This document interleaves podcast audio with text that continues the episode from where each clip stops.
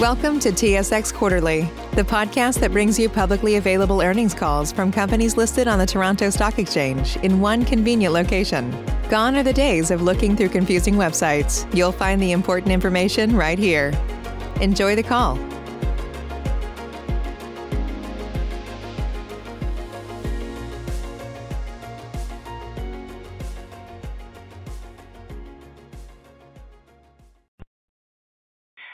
Good day, everyone, and welcome to the Thomson Reuters Q2 2021 earnings call. My name's Sue, and I'm your event manager. During the presentation, your lines will remain on listen only. If you need assistance at any stage, please key star zero and an operator will be happy to assist you. I'd like to advise all parties the conference is being recorded for replay purposes. And now I'd like to hand over to Frank Golden, Head of Investor Relations. Please go ahead. Good morning, and thank you for joining us today for our second quarter 2021 earnings call. I'm joined today by our CEO, Steve Hasker, and our CFO, Mike Eastwood, each of whom will report on results and will take your questions following our presentation. To enable us to get to as many questions as possible, we would appreciate it if you would limit yourselves to one question each and one follow-up when we open the lines. Throughout today's presentation, when we compare period performance period on period, we discuss revenue growth rates before currency, as well as on an organic basis. We believe this provides the best basis to measure the underlying performance of the business. Now, Today's presentation contains forward-looking statements and non-IFRS financial measures.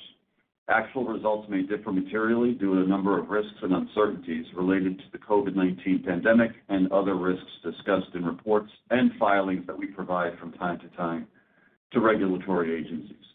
You may access these documents on our website or by contacting our investor relations department. Let me now turn it over to Steve Hasker. Thank you, Frank, and thanks to all of you for joining us today. Before I speak to our performance for the quarter, I wanted to take a moment to acknowledge the loss of our much-loved colleague and outstanding Pulitzer Prize-winning journalist, Danish Siddiqui. Danish was tragically killed while on assignment in Afghanistan last month. The impact of his loss has been significant for all of us, especially his Reuters News colleagues, and we will continue to honor his memory. Thank you for your respect and acknowledgment of Danish's passing. Now, we'll move to our financial performance for the second quarter. I'm pleased to report the momentum we saw in the first quarter accelerated in the second quarter. Our strong performance was above our expectations and positions us well for the second half of the year. This strong performance reflects several things.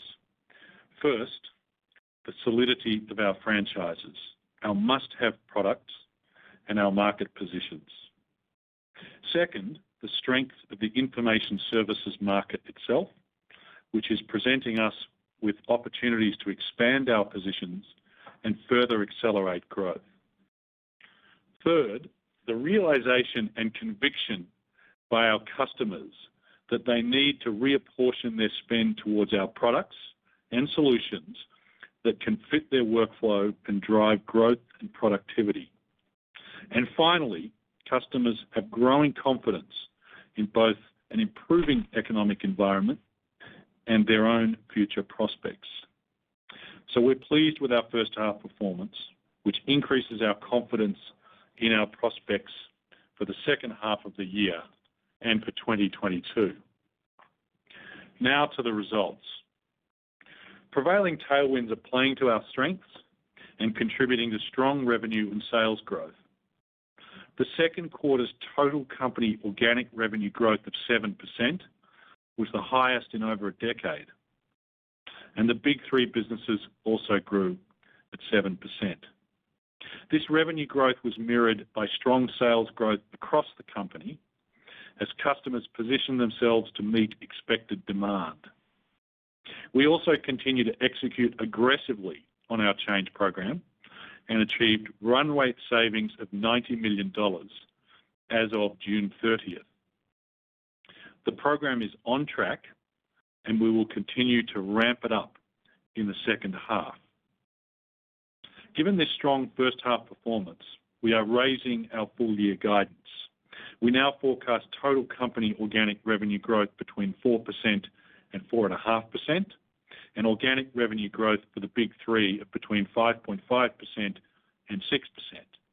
Total company EBITDA margin is forecast to range between 31% and 32%, and the Big Three EBITDA margin is now forecast to be approximately 39%. And Free cash flow is now expected to range between $1.1 billion and $1.2 billion. Lastly, today, we announced a new $1.2 billion share buyback program. If we are able to complete the buyback program this year, we will have returned over $2 billion to shareholders in 2021, including dividends. Second quarter reported revenues were up 9%, with organic revenues up 7%. Revenue growth was solid for each business segment, including strong growth from our Latin American and Asia and emerging markets businesses, which grew organically more than 20% and 10% respectively. Adjusted EBITDA increased 5% to $502 million, reflecting a margin of 32.7%. Excluding costs related to the change program, the adjusted EBITDA margin was 35.4%. This strong performance resulted in adjusted earnings per share of $0.48 compared to $0.44 per share in the prior year period. Turning to the results for the segments. As I mentioned, the Big Three achieved organic revenue growth of 7% for the quarter, a very strong performance. Legal's second quarter performance was impressive, with organic revenue growth of 6%, the highest quarterly growth since 2008, and building on 5% growth for the first quarter. The U.S. legal market is quite healthy, particularly in small law, where sentiment continues to be strong as attorneys anticipate solid demand over the next 12 months. This strong growth isn't isolated to small law. It's across the business. Small, mid, and large firms, government, and across our product lines and geographies. A few examples. First, Westlaw Edge continues to achieve strong sales growth and ended the quarter at 57% ACV penetration, compared to 52% at year-end 2020. We continue to forecast an ACV penetration rate between 60% and 65% by year-end. Second, Practical Law, as reported in the legal segment, continued its strong performance, growing double-digit.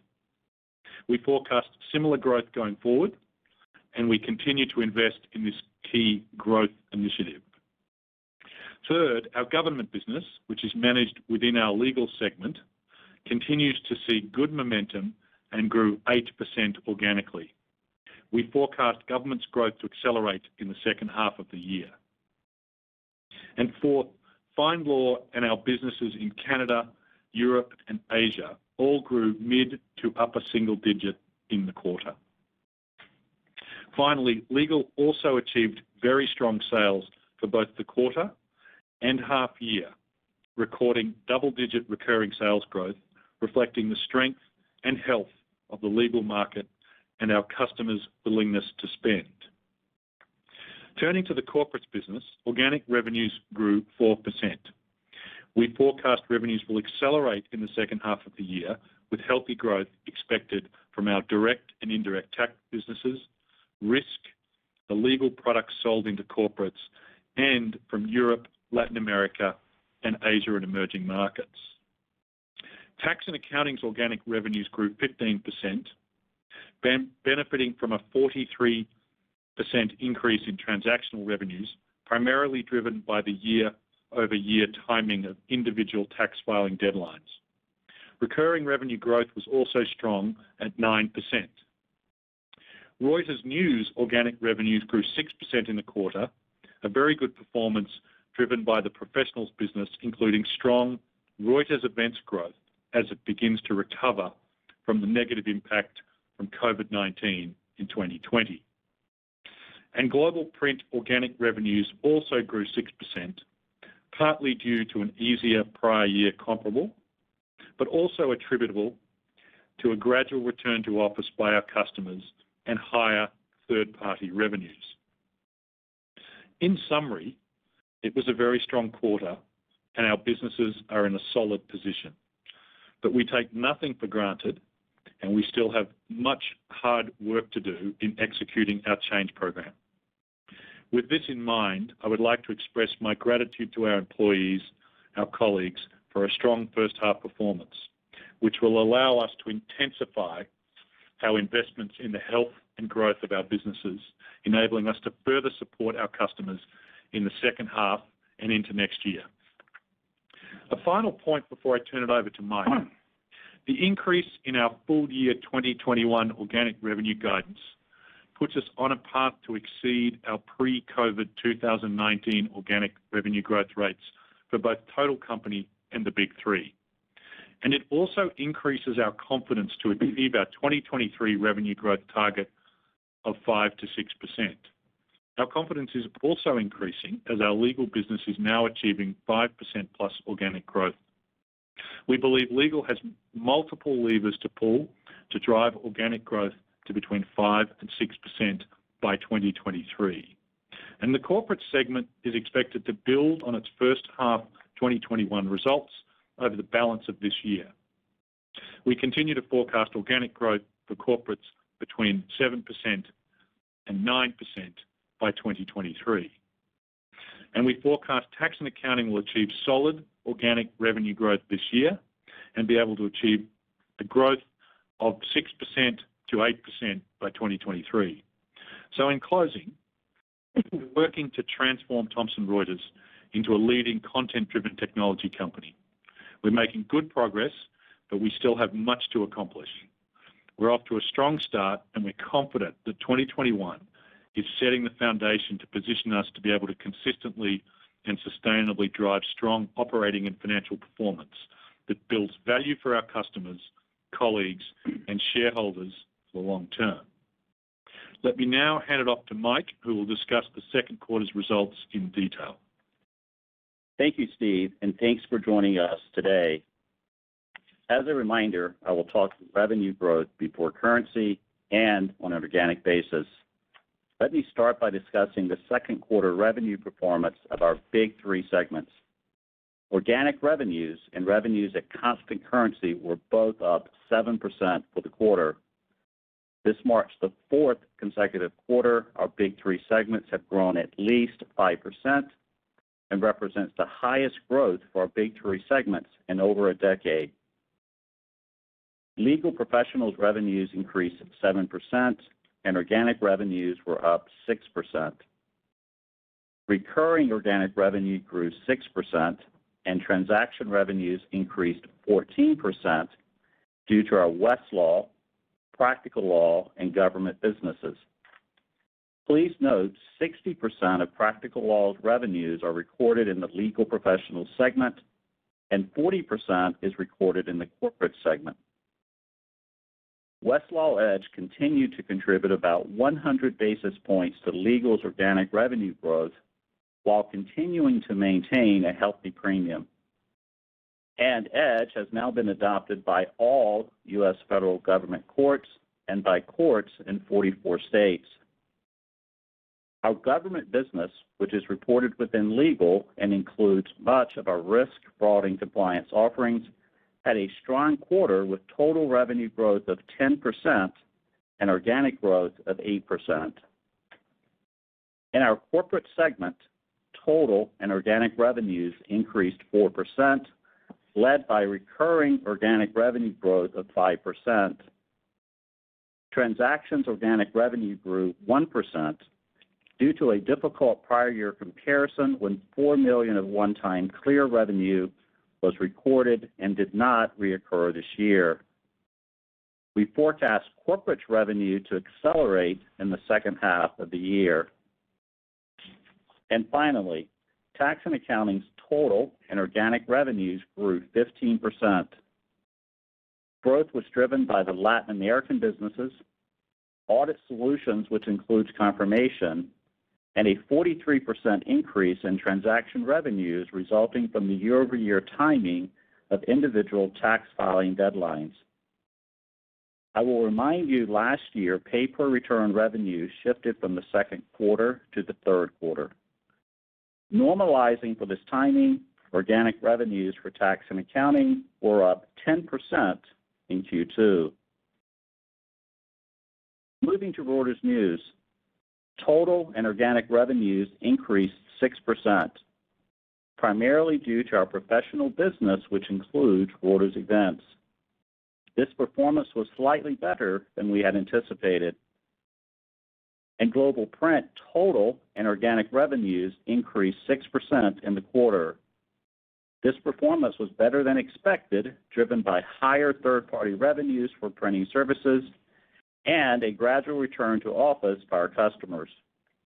Despite this higher performance, we still forecast full-year revenues to decline between 4% and 7%. On a consolidated basis, second quarter total and organic revenues each increased 7%. Before turning to profitability, let's look closer at recurring and transaction revenue results for the second quarter. Starting on the left side, total company organic revenue for the second quarter of 2021 was up 7% compared to a 2% decline in the second quarter of 2020 due to the impact of COVID-19. If we look at Q2 2021 performance for the Big Three, you will see organic revenues increase 7%, a strong performance and well above the 2% performance in Q2 2020. Total company recurring organic revenues grew 5% in Q2, 210 basis points above Q2 2020, and the Big Three recurring organic revenues grew 6%, which was above last year's second quarter growth of 4%. Turning to the graph in the bottom right of this slide, transaction revenues were up significantly year-over-year as the second quarter of 2020 was impacted by COVID-19, which affected our implementation services and the Reuters Events business. We continue to remain encouraged by the momentum in 2021, especially for recurring revenues, giving us confidence in the trajectory of the business and the sustainability of higher revenue growth beyond 2021. We are also providing guidance for the third quarter, given the various impacts related to COVID-19. Starting with the total TR chart on the top left, we estimate third quarter total and organic revenues will grow between 3.5% and 4%. The Big Three total and organic revenues are forecast to grow between 5% and 5.5% in the third quarter. Big Three growth will be slightly depressed due to the timing of Tax & Accounting's pay-per-return revenues in 2020 that shifted 6 million from Q2 to Q3 due to the delay in the tax filing deadline. We forecast third quarter revenue growth of low single digit for Tax & Accounting. On a normalized basis, we expect revenue growth of mid-single digit for Tax & Accounting. Moving to Reuters News, we forecast third quarter total and organic revenues to grow between 2% and 3%, driven by all Reuters News business lines. Finally, Global Print third quarter revenues are expected to decline between 5% and 8%, and we forecast full-year revenues to decline between 4% and 7%. Turning to our profitability performance in the second quarter. Adjusted EBITDA for the Big Three segments was 487 million, up 14% from the prior year period, and the related margin increased 180 basis points due to strong margin improvement across each of the segments. The strong EBITDA margin improvement for each of the three businesses was driven by higher revenue growth and a benefit from 2020 cost savings initiatives. I will remind you the Change Program operating costs are recorded at the corporate level. Moving to Reuters News. Adjusted EBITDA was $35 million, $10 million more than prior year period, driven by revenue growth, 2020 cost savings initiatives, and timing. Global Print's adjusted EBITDA was 56 million, with a margin of 37.9%, a decline of about 260 basis points due to higher costs and the dilutive impact of lower margin third-party print revenue. So in aggregate, total company adjusted EBITDA was 502 million, a 5% increase versus Q2 2020. The increase resulted from higher revenues, partially offset by Change Program costs, which I will address in a moment. The second quarter's adjusted EBITDA margin was 32.7% and was 35.4% on an underlying basis, excluding costs related to the Change Program. This slide provides more granularity regarding our expectations for our reported adjusted EBITDA margin for the full year 2021.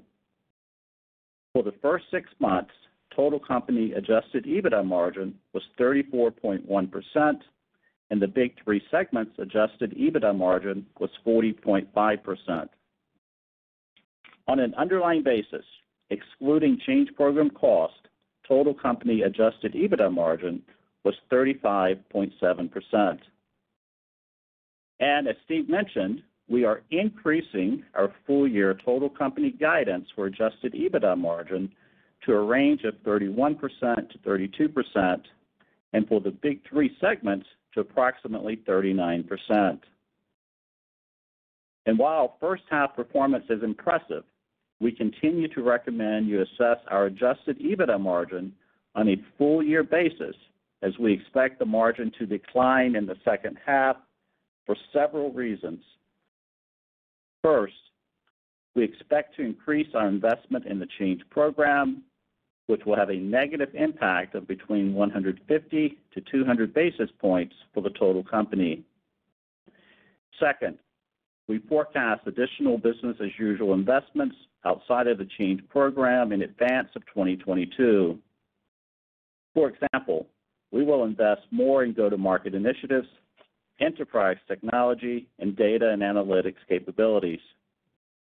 This will dilute the margin between 150 and 200 basis points for the total company, and between 200 and 250 basis points for the Big 3 segments.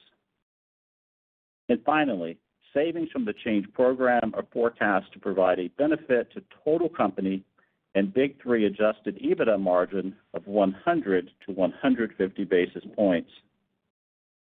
We believe we have good visibility into the levers at our disposal to achieve our updated full-year margin guidance and are confident in our ability to achieve our target of 31%-32%.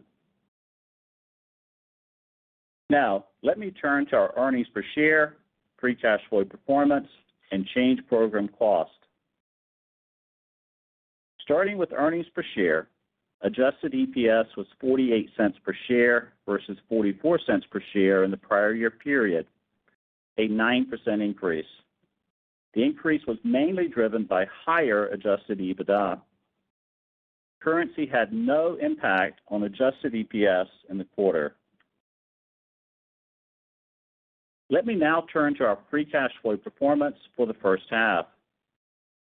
Our reported free cash flow was 618 million versus 340 million in the prior year period, an improvement of 278 million. Consistent with previous quarters, this slide removes the distorting factors impacting free cash flow performance. Working from the bottom of the page upwards, the cash outflows from discontinued operations component of our free cash flow was 36 million more than the prior year period. This was primarily due to payments to the U.K. tax authority related to the operations of our former Refinitiv business. Also, in the first half, we made 28 million of change program payments as compared to Refinitiv-related separation costs of 76 million in the prior year period. So if you adjust for these items, comparable free cash flow from continuing operations was $692 million, $311 million better than the prior year period. This increase primarily due to higher EBITDA, favorable working capital movements, and dividends from our interest in LSEG. Now, an update on our change program costs for the second quarter and the rest of 2021. Let me start by saying none of the annual estimates have changed from what we provided last quarter for the full year. Spend during the second quarter was within the range provided last quarter at 71 million, including 41 million of OpEx plus $29 million of CapEx. This brings the first half total spend to $91 million. We now anticipate spending between $210 million and $260 million in the second half, OpEx plus CapEx. Spend is forecast to step up related to cloud migration, streamlining internal systems, third-party contractors to support the change program, and higher capital expenditures. For the full year, we expect change program spend, OpEx plus CapEx, to be at the lower end of the range of $300 million-$350 million. There is no change in the anticipated split of about 60% OpEx and 40% CapEx. We will continue to provide quarterly updates on our change program spend as we move through the year. Now, an update on our run rate change program savings for the second quarter. In the second quarter, we achieved 71 million of annual run rate operating expense savings. This brings the total annual run rate operating expense savings up to 90 million for the change program. We are currently on track with our run rate savings expectations. As a reminder, we anticipate operating expense savings of 600 million by 2023 while reinvesting 200 million back into the business for a net savings of 400 million. We will continue to provide quarterly updates on our annual run rate change program savings as we move through the year. And As Steve outlined, today we increased our full-year outlook for revenue growth, margin, and free cash flow, which is reflected on the slide. Lastly, we reaffirmed the balance of our full-year 2021 guidance, as well as our 2022 and 2023 guidance previously provided. And we remain confident in achieving the targets for all metrics. Let me now turn it back to Frank for questions. Thank you, Mike. And that concludes our presentation for the second quarter. So We would now like to open the lines for questions. So Sue, if we could have the first question, please. Thank you. Your first question is from the line of Gary Bisbee from BofA Securities. Please go ahead. Save big on brunch for mom, all in the Kroger app. Get 16 ounce packs of flavorful Angus 90% lean ground sirloin for $4.99 each with a digital coupon. Then buy two get two free on 12 packs of delicious Coca Cola, Pepsi, or 7UP, all with your card. Shop these deals at your local Kroger, less than five miles away. Or tap the screen now to download the Kroger app to save big today. Kroger, fresh for everyone. Prices and product availability subject to change. Restrictions apply. See site for details. Hey, guys. Good morning. Uh, encouraging set of results here. I guess a couple of things stood out to me. The first I wanted to ask is just you talked about having had the strongest half, uh, first half bookings in a while, and yet a lot of the investments and change you're making to improve the user experience and improve you know, and innovate around the products haven't really taken hold yet. So what what's driving? Are there any sort of either big areas of success or themes you're seeing that are driving those strong new bookings? Yeah. uh, Gary, thanks for the question. I'd say two things, and I'm sure Mike will supplement. Um, so the first is, you know, we've seen a pretty a gradual but pretty constant sort of improvement through the second quarter in the sentiment of our customers. They've got they've got more confidence um, in making longer term investments in their own businesses. Um, and, and so that I think has helped. This, the second, Having said that, the last two weeks, obviously there's been a bit of a shake in confidence, but we don't see any impact on that so far, um on on our businesses. I think the second thing is, you know, the seven growth initiatives that we called out at our Investor Day, we're starting to see, I think, the green shoots from from those investments and the focus on those areas. Um and uh and we're increasingly optimistic about uh about those those those growth initiatives. Yeah, Gary, I would just supplement with a little additional granularity in regards to the seven strategic initiative. Practical Law, which is split between legal professionals and corporates, as I mentioned, 10% organic growth uh, in the second quarter.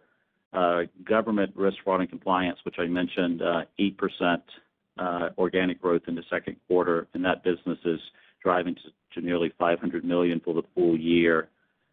Confirmation that we acquired in July of 2019, along with HighQ in July of 2019, continue to perform very well. Confirmation, part of the overall audit offerings that we discussed during Investor Day.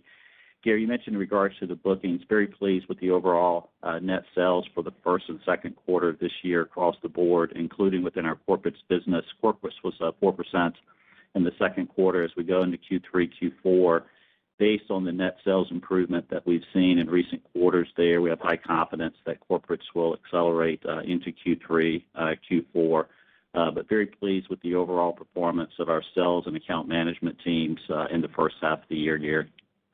Great. Thanks. And then the quick follow-up, just what changed in your thinking around the buybacks? Obviously, that's a very positive announcement and a sort of a change from how you've framed it historically. And should we, you know, read into that any less optimism around near-term M&A potential? Thank you.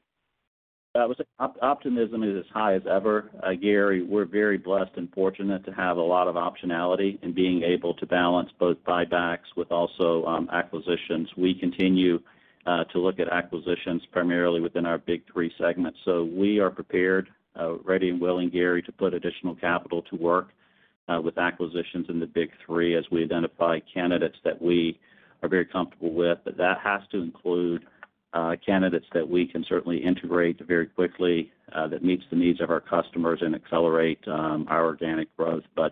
Gary, please do not read uh, buybacks as any less optimism, equal to higher optimism, but we just have the ability to do both buybacks uh, and acquisitions, Gary.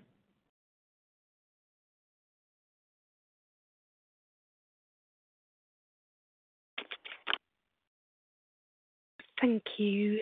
So your next question is from the line of Drew McReynolds of RBC Capital Markets. Please go ahead. Yeah, thanks very much. Uh, good morning. A couple of my questions uh, already answered out of the gate here. Um, Steve, just cutting it maybe slightly different and just looking for a, you know, probably uh, simple answer here. We've seen two consecutive increases in your 2021 outlook, um, and both of those coming, you know, a quarter after you provided the initial outlook. So with your kind of four drivers of growth here, um, you know, is there, you know, one single driver here that is is really lifting the trajectory? Um, and if there is one or two, um, does that just continue to lift uh, as we kinda go forward here? Uh, and then Second question, uh, just around, I guess, renewed COVID impacts. Um, last quarter, you talked about still some uncertainty internationally. There's a little bit more uncertainty now domestically here uh, in North America, in particular the U.S. Maybe talk to, um, know, your working assumptions here as to what unfolds uh, in the back half of the year. Thank you. Yeah. All right. Thanks, Drew. Um so the three parts to the question. Um, the first part, um, the beauty of this uh, business is we're not unduly reliant on any one lever. So we've got you know, we've got strength across the Big Three, and within the Big Three, we have, um, you know, multiple uh, growth bets. And so, you know, we're pleased with the trajectory we see against those growth bets, but we're not unduly reliant on any one of them to fire on all cylinders for us to um, achieve uh, or exceed our guidance going forward. Um, in terms of the, you know, your question, will things continue to lift? Um, you know, we're now six months into the change program. As Mike and I outlined in our comments, we are happy with the start that we've made. But having said that, um, know, the next six months will be crucial in our execution. So we're very focused on that execution, uh, led by Kirsty Roth and Andrew Pearce and people uh, across our businesses. Um and so I would say, you know, let's let's focus on that. Let's get through that before we um, shift our gaze to to sort of further lifts and further optimism. Um, what we're trying to do is fundamentally reinvent the customer experience, um, to your point. We've still got an awful lot of work to do to to get to that. But we are very optimistic that in success, it's gonna create uh, much higher customer satisfaction and give us the ability to Uh, grow our business in compelling and interesting ways. Um, and then in terms of the um, sort of uncertainty around uh, COVID and the Delta variant, um, you know, we saw the impacts of COVID on our business in 2020, you know, particularly uh, Reuters events, the ship and build holds in print and softness in transactional. In 2021, we've seen strength, you know, and a rebound in all of those areas. I think, you know, as we go forward, we're sort of cautiously optimistic that things will continue to improve. But certainly, when we talk to our colleagues in places like Brazil, India, Indonesia, we don't see any improvement yet. So we're keeping our expectations appropriately modest there.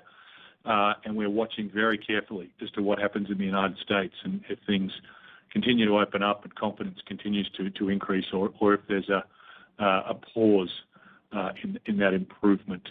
But as we sit here today, um, you know, we're confident that our products and solutions will be more relevant uh, and more valuable to our customers across the Big Three um, in no matter what environment they move to, but particularly in a sort of hybrid, more flexible working environment. That's great. Thank you. Thank you. Your next question is from the line of Kevin McVeigh, Credit Suisse. Please go ahead. Great. Um, I actually wanted to start with just extending our sympathies to your loss and congratulate you folks on the results.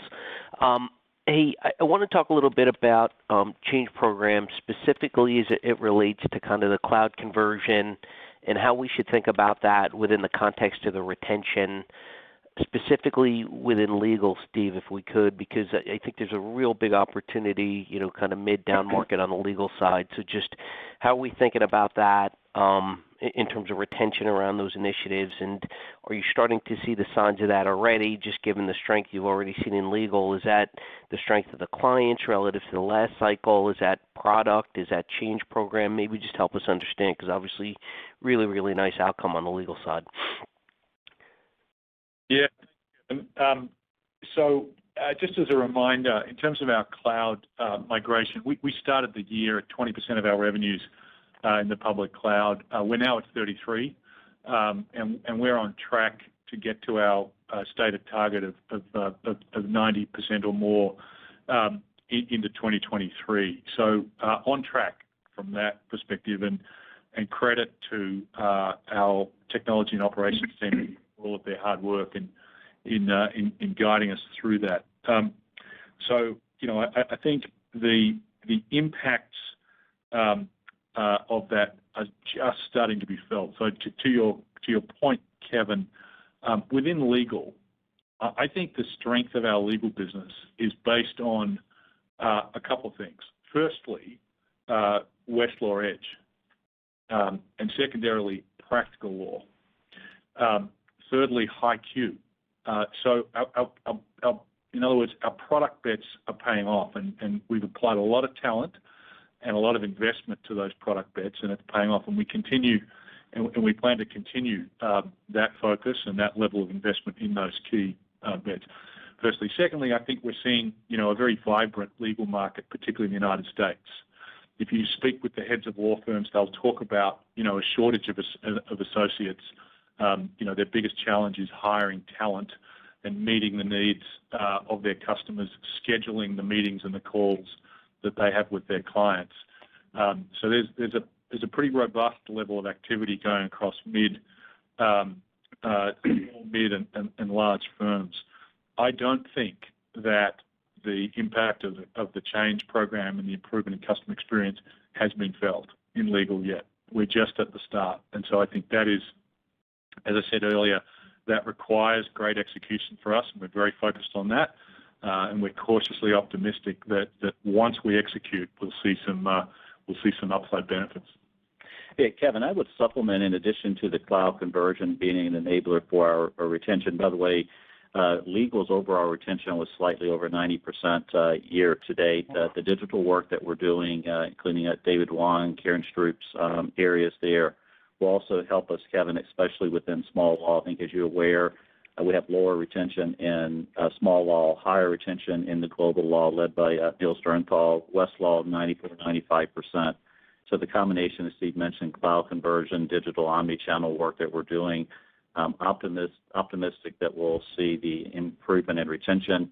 I've stated in prior calls that we're forecasting 100 basis points for total TR um, over the time horizon. Uh, Certainly remain confident with that. Great. And then just real quick, a follow-up. Um, the buyback, um, does Woodbridge participate in that or it'll be open market or just, you know, it sounds like you also referenced a 10b5-1, Mike, at one point, but just any thoughts in terms of clarity on on the buyback? Uh, sure, Kevin. Certainly, uh, Woodbridge will have the opportunity to participate just like um, all shareholders. And Woodbridge has always been a great shareholder and great supporter of ours. So they have the opportunity to participate, uh, Kevin. Thanks so much. Great job. Uh-huh. Thank you. Your next call is from the line of Andrew Steinerman, J.P. Morgan. Please go ahead. Hi, all. Um, I heard the Westlaw Edge penetration numbers for the quarter and for the year-end. I wasn't sure if I heard the Westlaw Edge uh, revenue, organic revenue growth contribution to Legal. I remember in the past that's been like 100 basis points to Legal. Um, you know, how long do you think Westlaw Edge could uh, continue to add at this rate? And maybe make a mention about the Westlaw Edge product roadmap. You know, as you add more modules, will that Um, be additional revenues for current Westlaw Edge customers? Yeah, uh, Andrew, uh, great series of questions there. Uh, 57% ACV penetration as of June 30th. Forecast that very confident we'll be in the 60%-65% by year-end. That continues into 2022. Before we peak out there. As we approach the latter part of 2022, Andrew, I would anticipate us launching what we refer to internally as Westlaw Edge uh, 2.0. Uh, that's the next version of Westlaw Edge. Andy Martens briefly referenced it during the March uh, Investor Day. but 100 basis points a lift in the second quarter, which is consistent with what we've been seeing, Andrew, in prior quarters there. So no, no change there. We anticipate that continuing for several more quarters, and we think uh, Westlaw Edge 2.0 can help continue with that momentum. So we do not see any decrease uh, in Westlaw overall in the midterm time horizon, Andrew. We're very confident there. Uh, Steve and I were in Minneapolis, St. Paul with Andy Martens, David Wong, Mike Dahn recently, and making good progress on Westlaw Edge 2.0. Well said. Thank you.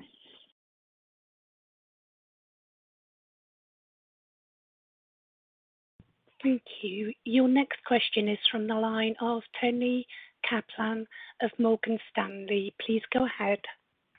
Thank you. Um, corporates was a little bit lighter than I was expecting, and I think there's still a way to go to get to the 7%-9% target that you mentioned. Um, you mentioned corporates will accelerate in the back half of the year. So just maybe what's going on in corporates and what are the main drivers that are gonna help it accelerate and get up to the target level by 2023? Yeah. Thanks, Toni. Thanks Toni. Thanks for the question. So, um, just by way of context, you know, in the sort of history of Thomson Reuters, corporates as a distinct segment is a relative newcomer.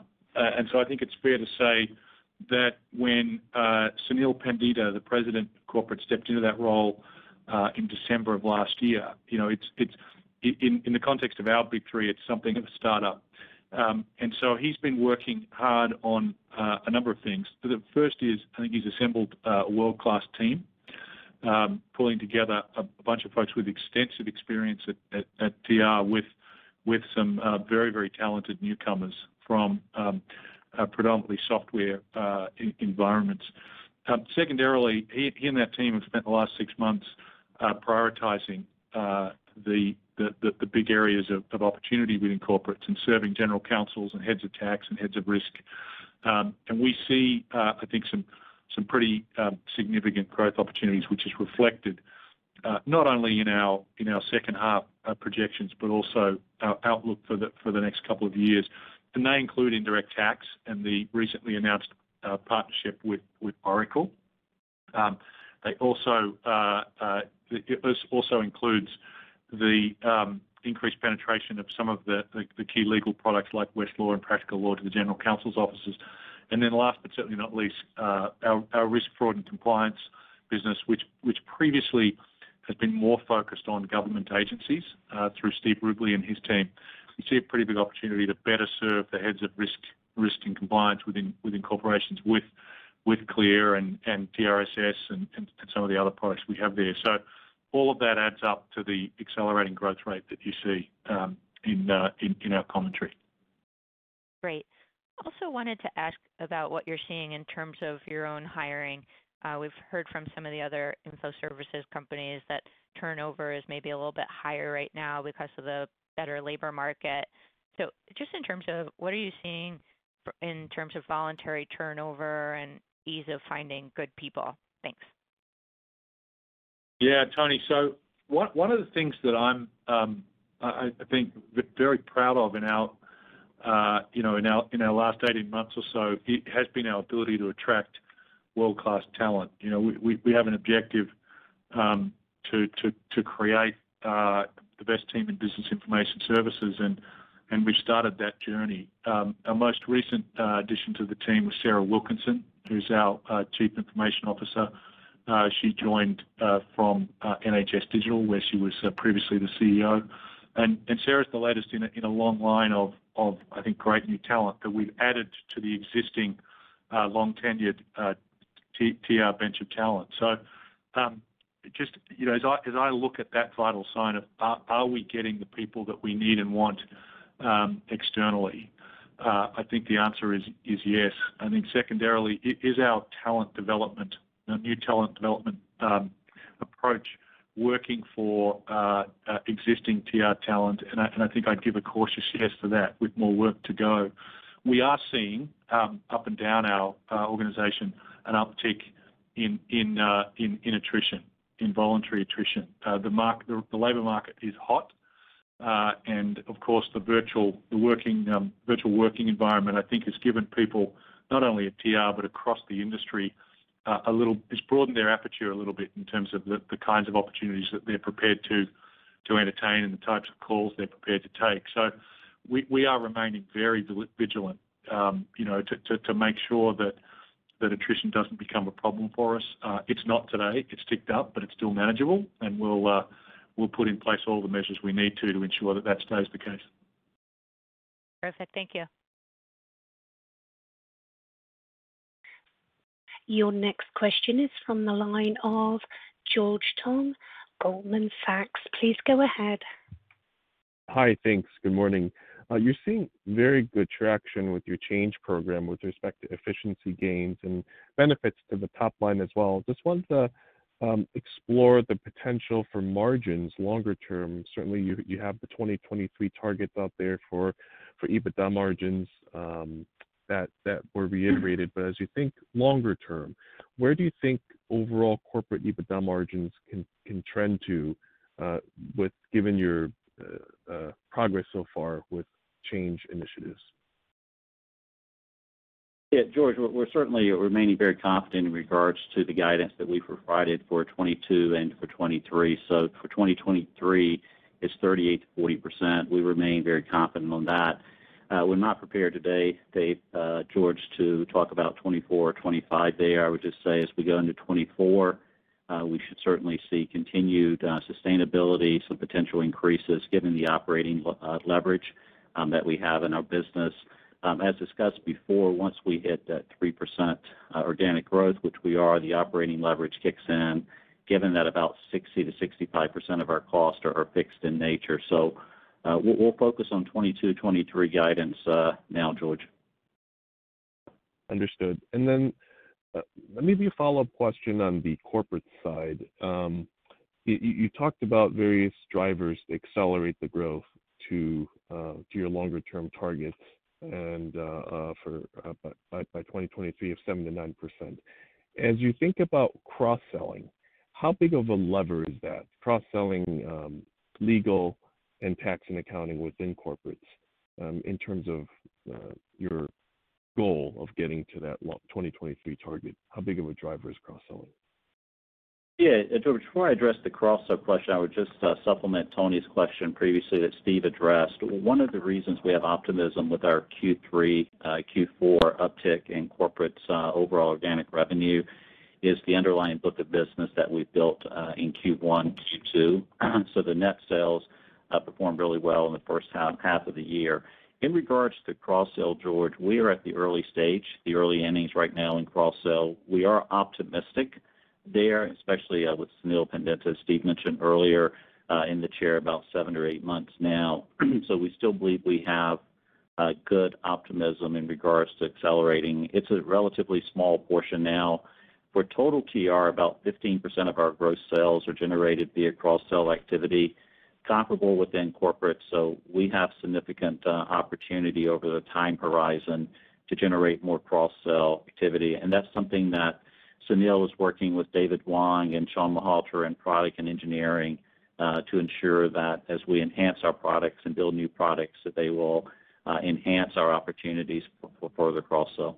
Yeah, George, the other thing I'd add to that is, you know, we're excited about the possibilities that will accrue to TR from the Pinnacle partnership. Uh, you know, it's a learning experience for us. Partnerships are not something that the company's done a lot of in the past. Um, and we're cautiously optimistic that with those learnings, we can uh, both expand that relationship and consider others in different parts of our product set. And George, just one final point. Steve mentioned uh, Sarah Wilkinson, Kirsty Andrew, others working on the change program. A core component thereof is expanding our salesforce.com, getting common instances there of uh, Salesforce. That will certainly help. If you think about the infrastructure and underlying business systems, that just makes it easier for our go-to-market teams led by Brian Peccarelli to drive cross-sell. Great. Thanks very much.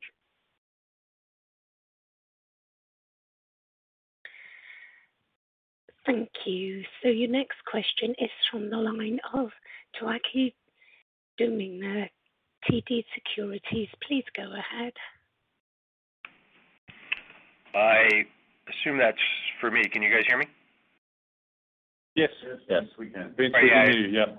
It's Vince um, Valentini. So, uh, First off, congrats on the results and the share price today. I assume a new all-time high will help with that uh, employee retention that you were talking about earlier. Um, my question really is is quite simple. There's a ton of optimism in the results here and in your in your commentary so far uh, to several of the questions, uh, whether it's Westlaw Edge traction, whether it's the improvement in corporates, I mean, across the board. Is there a reason you're not increasing your 2023 targets yet? Is that just simply saying that's still a ways off and you wanna be conservative? I have to assume there's an upward bias to those targets now, unless there's some unforeseen sort of macro negative event between now and then. Is is that a fair conclusion? Yeah, Vince, I would address it as follows. You know, our optimism is balanced with reality that we have to execute like hell every day, and we have to win every day. That's our approach today, and that's gonna be our approach tomorrow. Uh, we're not gonna take anything for granted, and we, we have to earn it. So there are a lot of quarters between now and 2023. So, you know, we're confident in our team, but we also are grounded in the reality that we have a lot of work to do with our change program, uh, as Steve referenced earlier, in the rest of this year and into 2022. Uh, so what I would say, Vince, is we reaffirm, uh, we're very confident today in our 2023, and we'll provide an update in February on 2022 and 2023. So we're gonna continue to to work our change program. We're gonna work on accelerating the top line. We're gonna work on improving our customer experience. If we take care of our employees and we take care of our customers, I think our confidence level in 2023 uh, will just continue to increase. That would be my viewpoint, Vince. I'll leave it there. Thanks. Indeed. Operator, we'd like to take one final question, please. Thank you. Your final question is from the line of Tim Casey, BMO Capital Markets. Please go ahead. Yeah, two for me. Can we just revisit the um the change in uh, the buyback um, uh, messaging? I mean, Mike, you've been pretty consistent that you wanted to retain a certain level of float and whatnot. Just if you could walk us through um, how your thinking has changed there and and and what we uh, investors should think about in terms of how much you plan to execute on on the buyback program. Second one for you, Steve. Um, one of the levers you haven't talked about is pricing power. Um, could you just from a high level, maybe walk us through your thinking on that in terms of how that factors um, in in terms of your organic growth assumptions? Thanks. Yeah. Tim, let me focus on the first question first. I'm gonna give you uh, a two-part answer. First, historically, we've talked about uh, 70% being an important threshold uh, in regards to Woodbridge ownership. Uh, prior to today's uh, announcement on the buyback, 66% ownership by Woodbridge, and we've talked about maintaining it at around 70%. Based on our recent analysis, a different way to look at it is the availability of public float. Given that our market cap now exceeds uh, $50 million, working with our outside advisors, they feel like $10 billion of public float Um, is really a sufficient amount. So right now we have 20 billion. So That gives us great confidence in being able to do the 1.2 billion today, uh, Tim, and we can certainly consider more, um, if the board agrees over the time horizon, certainly balancing that with M&A. So I think it's the combination, uh, Tim, of that kind of 70% threshold that we've discussed in the past, but also balancing that with the availability of public float, which exceeds uh, 20 billion today. And our advisors uh, believe that we are in a very good position uh, to be able to do additional buybacks, uh, like today, Tim. And then, Tim, the second part of your question with regard to pricing. You know, as you know, we we have a good you know, a good record of getting price as appropriate, as particularly as we add new features and functionality to our, to our products. Um, The change program is about transforming the customer experience. Uh, and we're we're more focused on improving our retention, on taking opportunities where they exist uh, around cross-sell, as Mike uh, outlined, and uh, and growing the number of net new customers. We're more focused on those levers than we are on price. Thank you. Okay. Well, that will be our final question, and we'll conclude our call. We'd like to thank you all for joining us. Happy to do any follow-ups that you may have, and uh, look forward to speaking with you over the course of the next couple of months, and when we report Q3 in early November. Have a good day. Thank you all of the presenters, and thank you everyone for joining. That concludes your call. Please disconnect your lines and enjoy the rest of your day. Save big on brunch for mom, all in the Kroger app. Get 16-ounce packs of flavorful Angus 90% lean ground sirloin for $4.99 each with a digital coupon. Then buy two, get two free on 12 packs of delicious Coca-Cola, Pepsi, or 7UP, all with your card. Shop these deals at your local Kroger, less than five miles away. Or tap the screen now to download the Kroger app to save big today. Kroger, fresh for everyone. Prices and product availability subject to change. Restrictions apply. See site for details.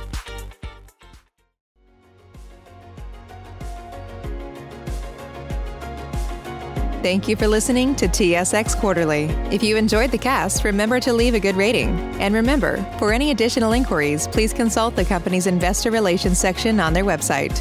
See you next time.